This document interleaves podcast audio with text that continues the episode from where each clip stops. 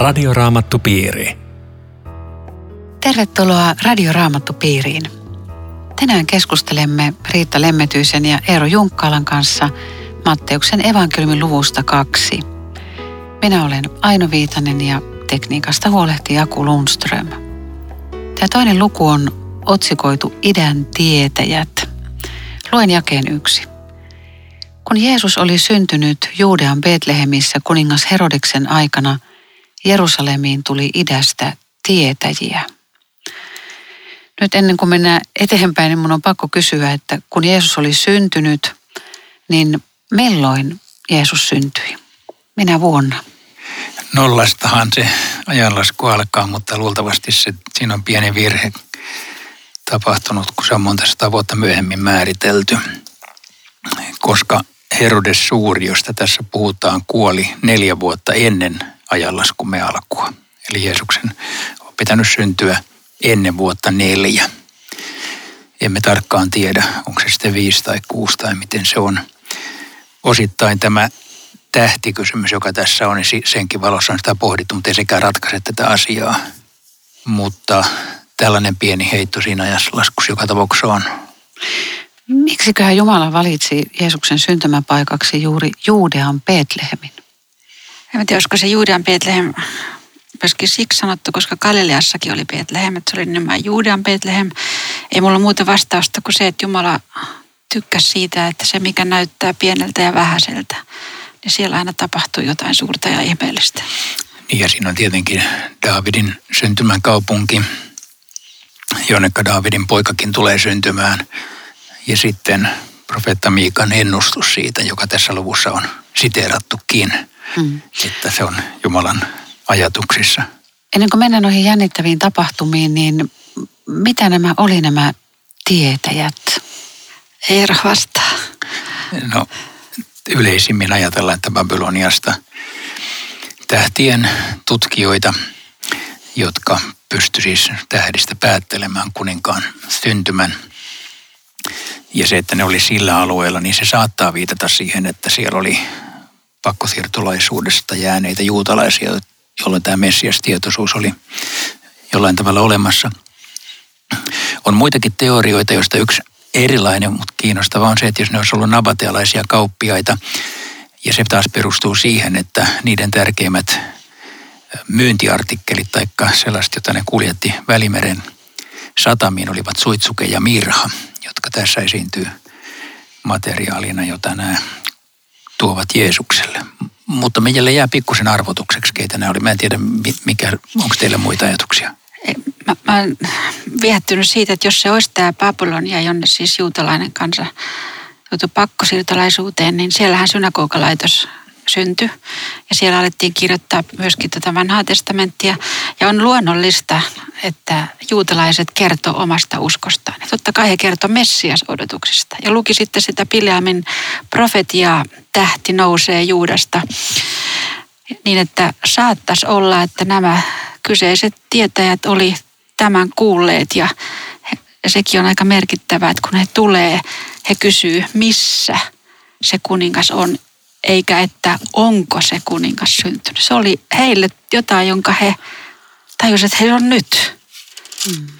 Tai sitten ihan toinen näkökulma, että, että jos nämä idän tietäjät on, on ollut tämmöisiä pakanallisia tähdistä ennustajia ja, ja, ja että, että heidän oppinsa sitten muuttuukin oikeaksi Jumalan palvonnaksi, mutta että he alun perin on pakanoita, jotka jotka on, on tämmöisiä... On ne, joka tapauksessa ne on. Siis ei ne juutalaisia ei. ollut.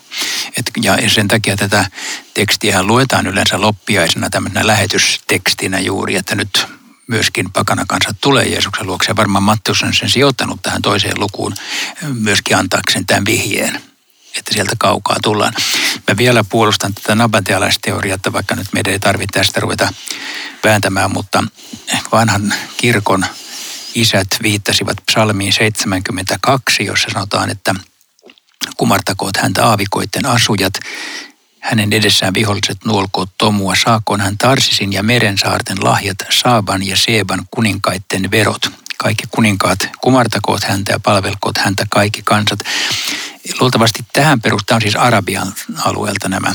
Mm. Se, että on ajateltu, että ne on kuninkaita, mutta sitäkään ei varsinaisesti tämä tietäjä kertomus kerro, että ne olisi kuninkaita. Mm. No mä luen tämän jakeen kaksi. He kysyivät, missä se juutalaisten kuningas on, joka nyt on syntynyt?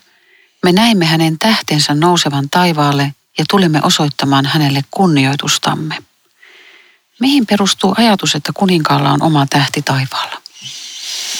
Niin siis tuossahan on alla tuo 4 Mooses 24.17, joka sisälti nimenomaan ennustuksen, että tähti nousee, eli kuninkaan tähti.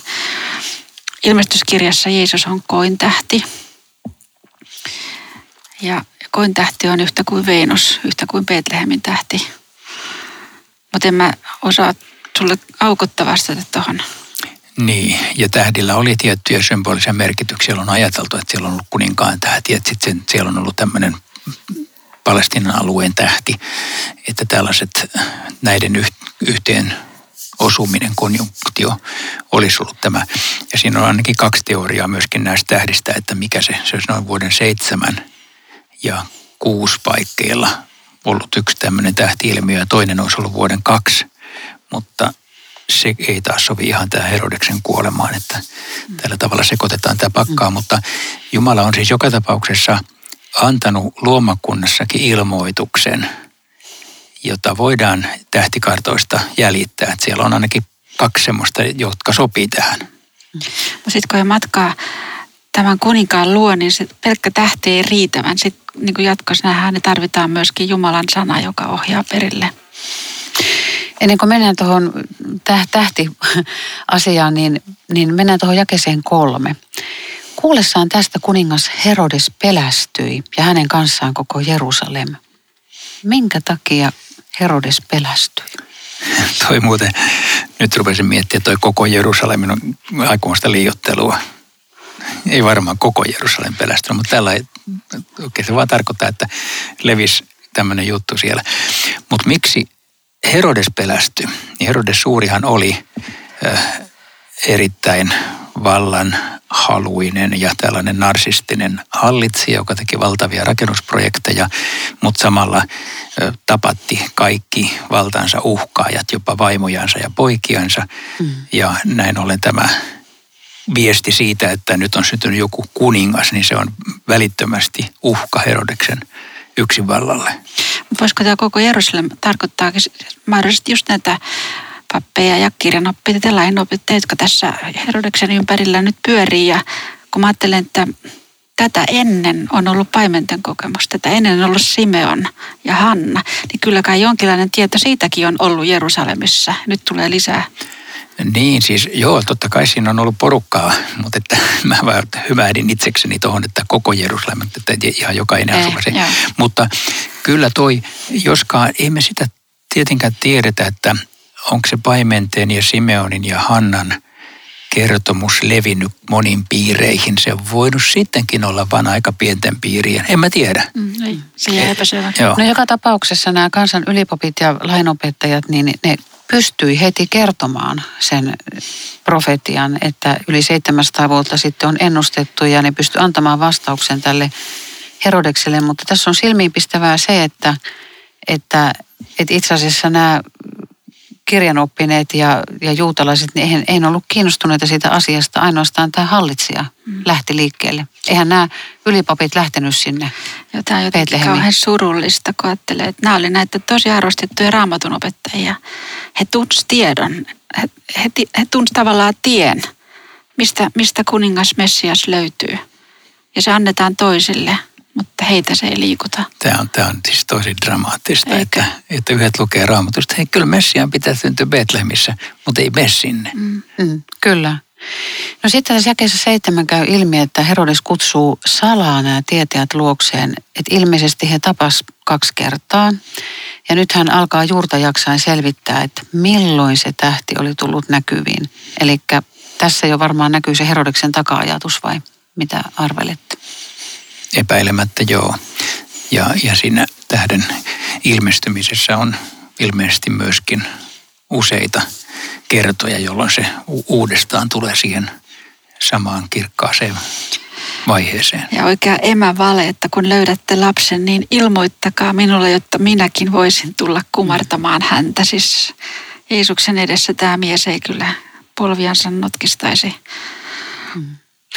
Joskus kun itse on kävellyt, mä muistan niin kuin kaunis talvinen sää ja joku tähti loistaa oikein kirkkaasti. Ja kun sä kävelet, niin susta tuntuu, että se seuraa sua mm. se tähti. Mutta ei ollut kumminkaan kysymys semmoisesta, vaan ihan oikeasti heille ilmestyi ja se tähti myöskin pysähtyi oikean paikan yläpuolelle.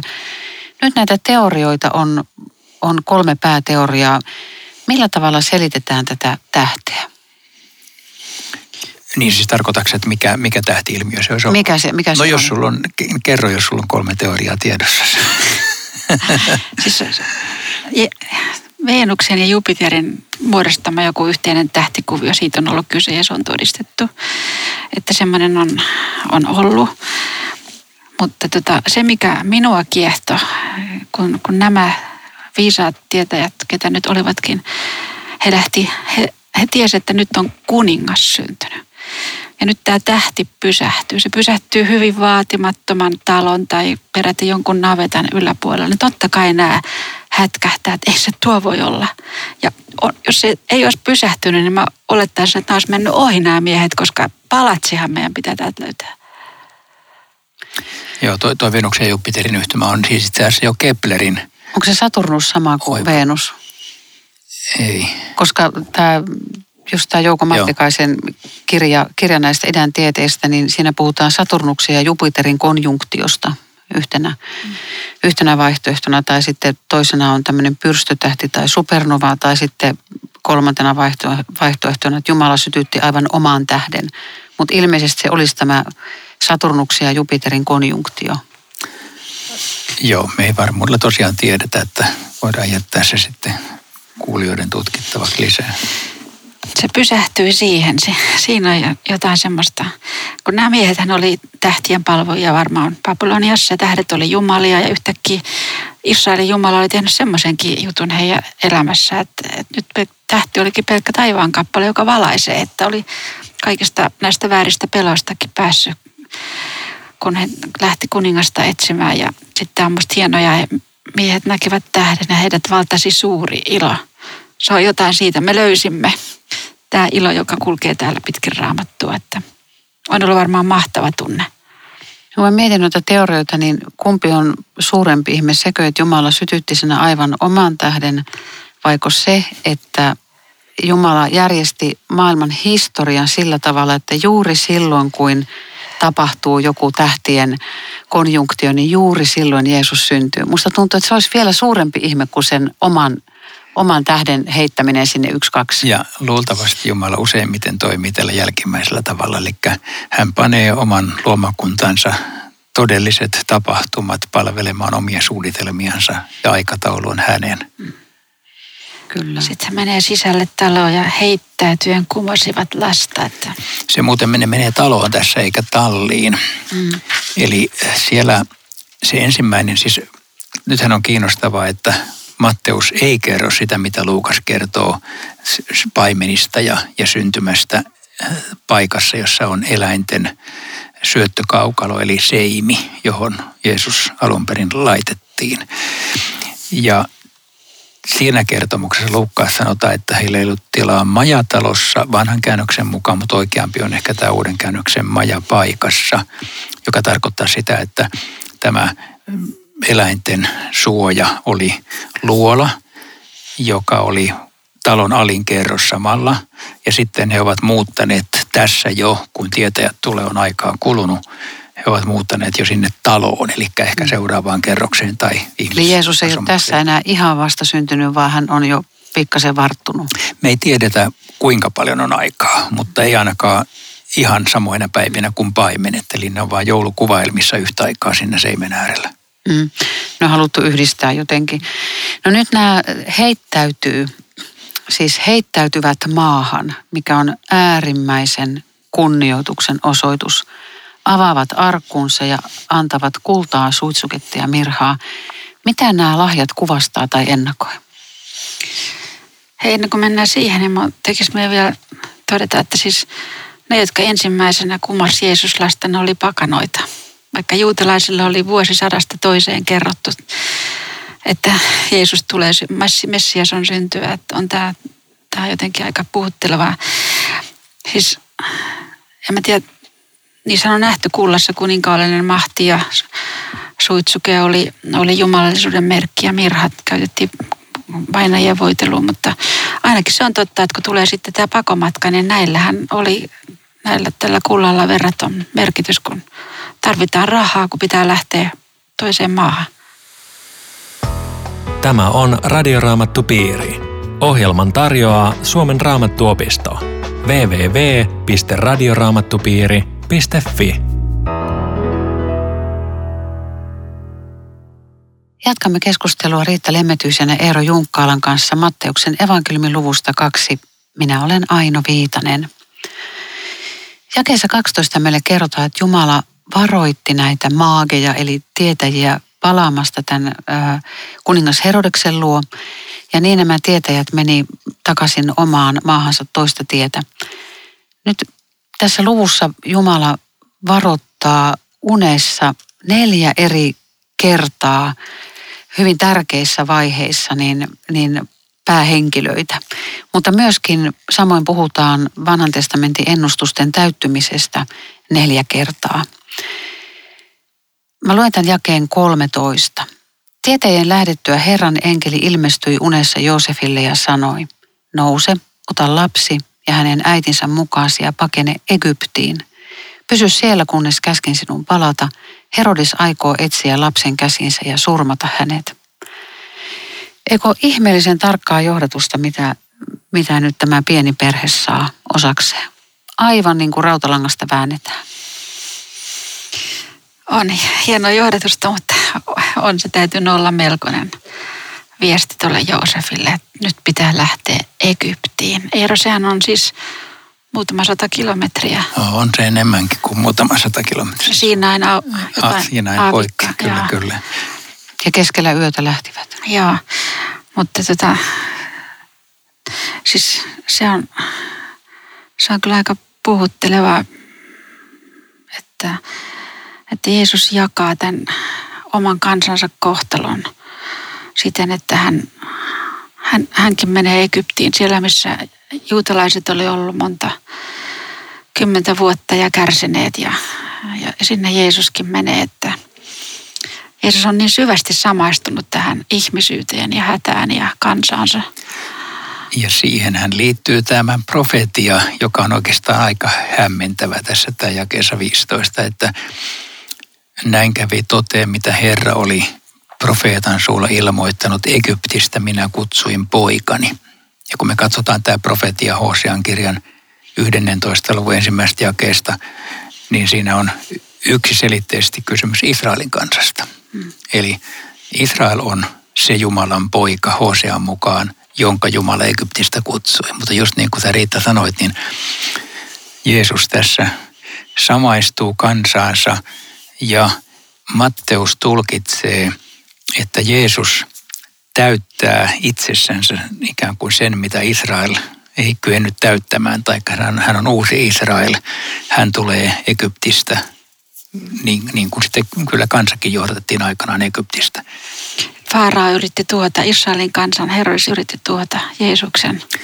Ja molemmissa tapauksissa on jopa Joosef-niminen henkilö keskeisessä roolissa. Siinä vanhan liiton Joosef ja tässä toinen Joosef. Muuten ehdotetaan, kun Jeesus menee Egyptiin, niin hänestähän tuli samalla sitten kahden maan osana kansalainen, eikö vaan, Aasia ja Afrikka, että kun me ollaan totuttu ajattelemaan, että kristinusko se on eurooppalainen vientiartikkeli, mutta eihän se niin ole, päinvastoin. Egyptistä minä kutsuin poikani. Niin, että siinä on Aasia ja Afrikka. Ja niin.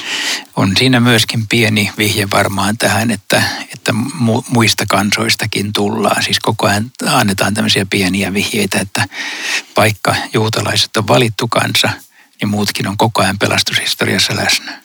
Muuten Herodes usko profetioihin, kun, kun hän aikoi etsiä lapsen käsinsä ja surmata hänet. Eli yritti vastustaa Jumalaa ihan, ihan selkeästi ja lainopettajat oli välinpitämättömiä. Ja. Se, mikä mä tuossa kiinnitti huomiota, niin miten mahtavaa, kun sanoit siitä Riitta, että Jeesus tuli niin loppuun asti ihmisen osaan, että kosketuspintaa saa avioliiton ulkopuolella syntyneet, mm. Pakolaiset, maahanmuuttajat. Joo.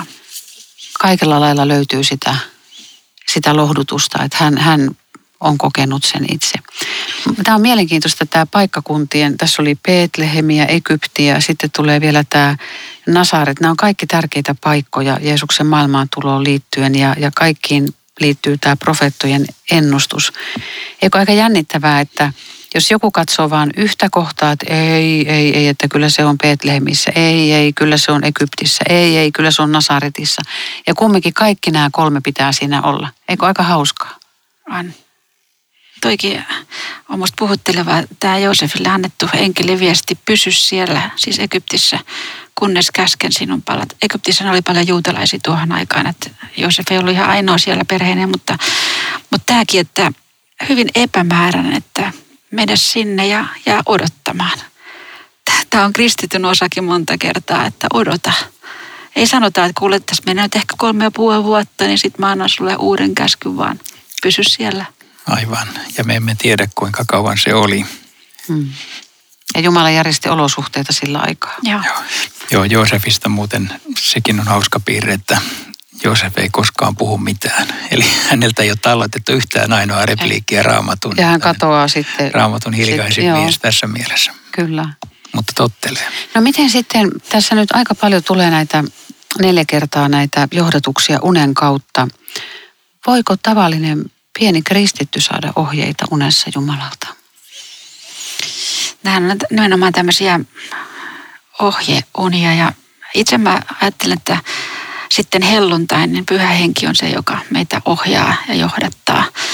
Että, että nämä on kyllä niin kuin, ehkä semmoisia, joihin Jumala mahdollisesti turvautuu, mutta ei kyllä niin, niin kuin tässä, että, että se on kyllä ihan eri aika. Ja kiinnostavaa on siis se, että vaikka nyt sanotaan, että Jumala ensisijaisesti puhuu nyt sanansa kautta, kun meillä on se sana, ja, ja pyhä henki sitä avaa, niin niissä maailmankolkissa, joissa sana ei ole, mm. islamilaisessa maailmassa ja muualla, aika usein Jumala nykyäänkin puhuu unien kautta.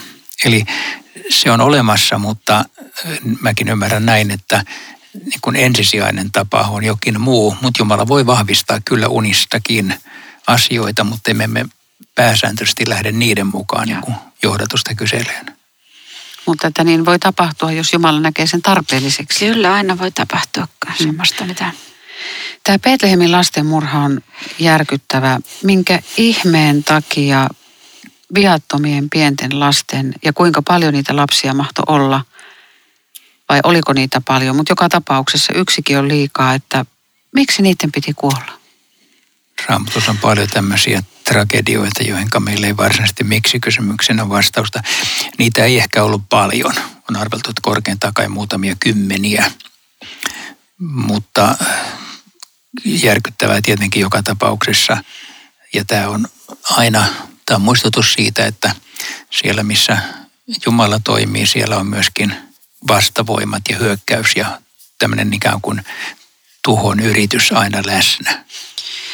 Mä puhuttelin se, että mä ensimmäistä kertaa ymmärsin sen, että nämä pienet lapset, ne on kristikunnan ensimmäiset marttyyrit. He jätti henkensä Jeesuksen tähden. Että ei se mikä tahansa kohtalo ollut, vaikka tämä on julmaa luettavaa. Ja toisaalta koko tämä tragedia kertoo senkin, että Jumala on salattu Jumala raamatussa. Hän on isä, mutta ei, ei, ei me ymmärretä kaikkea. Ja silti Jumala on koko ajan myös tässä tragediassa läsnä. Siitähän kertoo tämä ennustus, että, että se on sidottu tähän, että Jumala ties kyllä mitä, mitä tuolla on tapahtunut. Ja historiakirjoitus ei lasten murhaa kerro ollenkaan, että se tulkitsi sitä, että niitä oli vähän. Joo, tämä on hyvin erikoinen myöskin tässä tämä profetia raamasta kuuluu huuto, itku ja kova valitus. Raakel itkee lapsiaan eikä lohdutuksesta huoli, sillä heitä ei enää ole. Tämä on siis Jeremian kirjasta ja tämäkin liittyy Israelin kansan vaiheisiin, jolloin se, että Matteus liittää sen Jeesukseen, niin on kohtalaisen rohkea tulkinta, mutta ilmeisesti oikea tietenkin tulkinta. Täällä Jeremia 3.1, josta puhutaan, siellä puhutaan siitä, että Jumala pelastaa Jaakobin jälkeläiset, vapauttaa heidät sortajain kädestä, mutta Raamasta kuuluu tämä Raakkelin itku, joka puolestaan liittyy Mooseksen kirjoihin siihen, että Raakkel synnyttäessään Benjaminin kuoli synnytykseen. Ja se oli tämmöinen Israelin äidin suru, joka on kulkenut vuosisatoja kansan tiedossa. Ja nyt se sijoitetaan tässä Jeesukseen. Tämä on hyvin mielenkiintoinen yhdistelmä. Että niin kuin se Raakkel kantaa äiti itki niitä Jeremian aikana niitä heimoja, jotka vietiin pakkosiirtolaisuuteen, niin, niin Matteus näkee tämän saman. Tämä Raakkelin hautahan oli ihan tässä lähellä. Betlehemin tien varressa, että sieltähän se nousee. Mutta mä jään miettimään sitä, että evankeliumen on Jumalan lohdutusta ja Israelin kansa oli kova eikä siitäkään lohdutuksesta huolinut. En tiedä, onko se kaukaa haettu, mutta tuli vaan mieleen. Hmm. Mä puhuttelee tässä tämä Jumalan kaikkitietävyys on aika pelottavaa. Hän on tiennyt, miten tässä käy.